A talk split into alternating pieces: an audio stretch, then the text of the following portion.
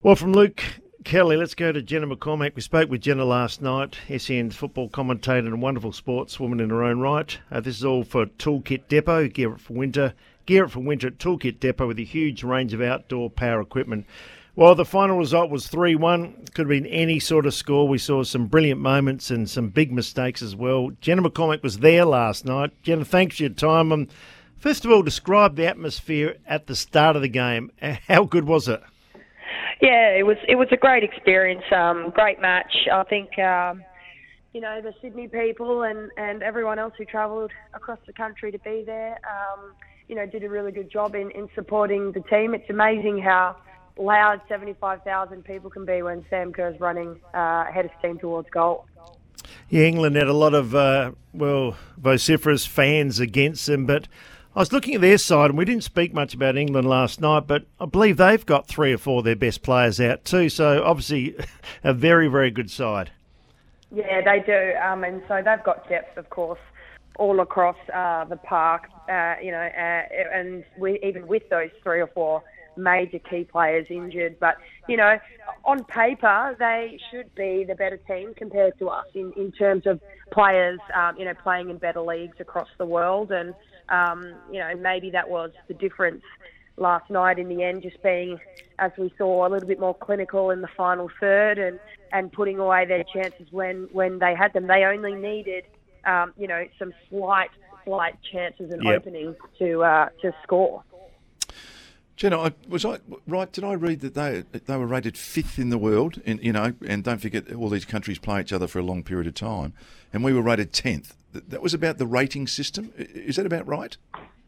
Um, yeah, I think it's about right as to as to where we are in the FIFA rankings. Yeah, and that's all um, done throughout sort of the year, or you know, ac- across a course of uh, time where when you're playing matches, friendly matches or um, competition matches, you actually get points and they're added towards your total and your tally, um, and therefore then sort of ranks you from the US, who are the number one, all the way down to the bottom. Yeah. Now, now I'm no expert on soccer, but I've been watching it for a lot of years, and we should call it the world game and football. We should do all that. But I, can I just say, uh, having putting my coach's hat on, you know, I was a coach for far too long. But I just thought we just let them use the ball at the back, chip it around, and eventually found a way through. I thought we just didn't put any pressure on those girls at the back when they controlled the ball. I know you, you can't go 100 miles out and you can't put five at them. And then at half time, and I'll, I'll jump to this, John Aloisi said, which I really was pleased, I wish they just put a little bit more pressure on them occasionally when those girls started using it at the back. Did you, did you is that right? I mean, yeah, I, I think a great tactic, um, of course, is to put that pressure on the opposition team. I don't think any player, unless you're, you know, one of the best in the world, and even the best in the world make mistakes, but every player that's put under pressure will, you know, at some point feel vulnerable. Um, and I think, um, you know, if you're going to get some chances to get in behind that back line, to make a team feel vulnerable at the back is the worst feeling as a centre back. So, yeah, I agree. I think there could have definitely been more pressure on, but, you know, as well on the other side, we can't press with intensity for 90 minutes because it is a hard job. So, picking and choosing your moments to go and attack that defensive unit as they're building up, you know, is is a good idea. And um, I think they could have, yeah, chosen to do that a few more times and you know potentially cause some turnovers and, and regain the possession in a better uh, area of the field to, and closer to goal. You look yeah. at um, mm. the strikers can miss, and that's quickly forgotten. Uh, I mean, Sam Kerr certainly had a lot of chances, but poor old Ellie Carpenter has had a, a wonderful uh, World Cup so far. You, you make one mistake, and you feel like all those eyes on her. Uh, she must have felt awful, but we know she's a wonderful player. But it certainly gets magnified, doesn't it, when you score from it? Yeah, oh, look, it does. That's the worst thing as a defender uh, when you do make an error, and they can be so marginal, and you know they can cost you the game. At that point, it was only one, one all, and Sam Kerr had just missed that volley from three mm. meters out. You know that could have put us two one, goes down the other end, and it changes so quickly. So um, that's that's the consequences. You know, as a as a defender, not being um, you know hundred percent switched on. She made a small error trying to yeah. regain possession and get the ball out, and it was only it was only a couple of milliseconds that the striker mm. needed. Um, I think it was Lauren Hemp to um, get in there and actually just get a shot away, which is, you know, it's just happening all so quickly. And unfortunately, yeah, we'll we'll remember the fact that that one went in and, and the mistakes. But you know, all over we had our chances, guys. Like we, we could have put them away, um, you know, and we didn't. And they were just a more clinical team, and we weren't. So uh, you know, I think in the end, you know, after that performance anyway, I think they deserve to go through. Uh, Jenna, take us through Sam Kerr's game. Her goal, arguably, as, as Blighty said, as good as we've seen, man or woman. Messi could have kicked that, and you would have thought, wow, what an amazing goal. But she admitted she was rusty. And normally, some of those chances she had, and some were gilt edged chances, she'd normally put them away. Yeah, I think she definitely uh, would have normally put them away, and especially, um, you know, in clubland as well. Um, she would absolutely eat those chances up, and and um, even playing against some of uh, the defenders for England, um, you know, in the same team in Millie Bright, she would have been training and playing against her, you know, the whole time, um, you know, of the whole year, sorry. Um, and it was that goal that they, she scored against Millie, which I think actually helped her, added her advantage because she would have trained so many times running at her and knowing sort of how she would defend and how she would coast her to guide her to, to where she wanted her. But um, you know, and, and on the contrary as well, Millie Bright's done that many times trying to defend Sam Kerr. So it was it was an interesting matchup. Uh, was that goal? But um, of course, it was an absolute cracker, um, which got us back into the game. But yeah, as you mentioned, she had her chances and, and normally would, would eat them up. Just going to the end of the game, I think I'm right. This in the press conference after Coach Gustavsson said that um, I've got to get better uh, when to substitute in games. He actually admitted to that. I've got to get. I think they were the exact words. I read it a couple of times today. I've got to get better at doing substitutions in the late in the game. Did, did you first of all read that, and secondly, do you agree with it?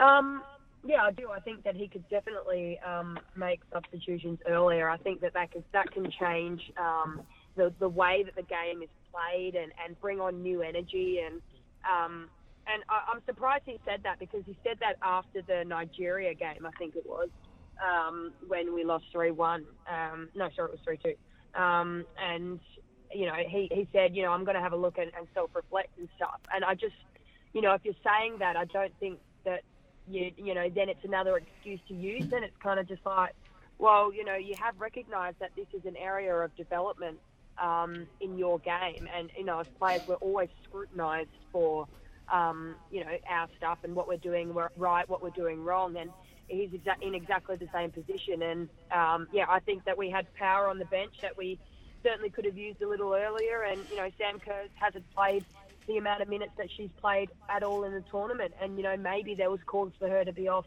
sooner than, you know, than she was. Um, because, in, in my opinion, aside from the goal that she scored, she was pretty quiet um, mm. throughout the whole game, and I don't really think she had that same impact um, yeah. that she could have had, uh, you know, if she was in her, you know, firing form.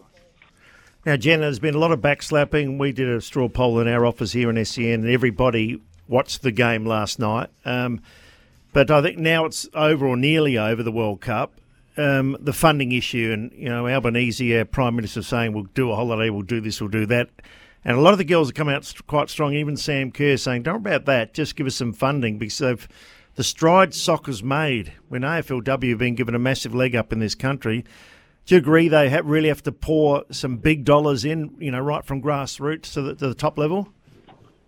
Oh, look, I, I absolutely think so, and, and I think you're right in the sense that AFL has had that support from the get go from the AFL, um, which has been fantastic. And obviously, the AFL is a billion dollar industry and, and is certainly more um, at a, in a better position to support um, you know grassroots and, and the women's program from the get go than Football Australia is. But you know um, it, it's exactly what is needed right now. We've seen the effects of um, what it's like to have.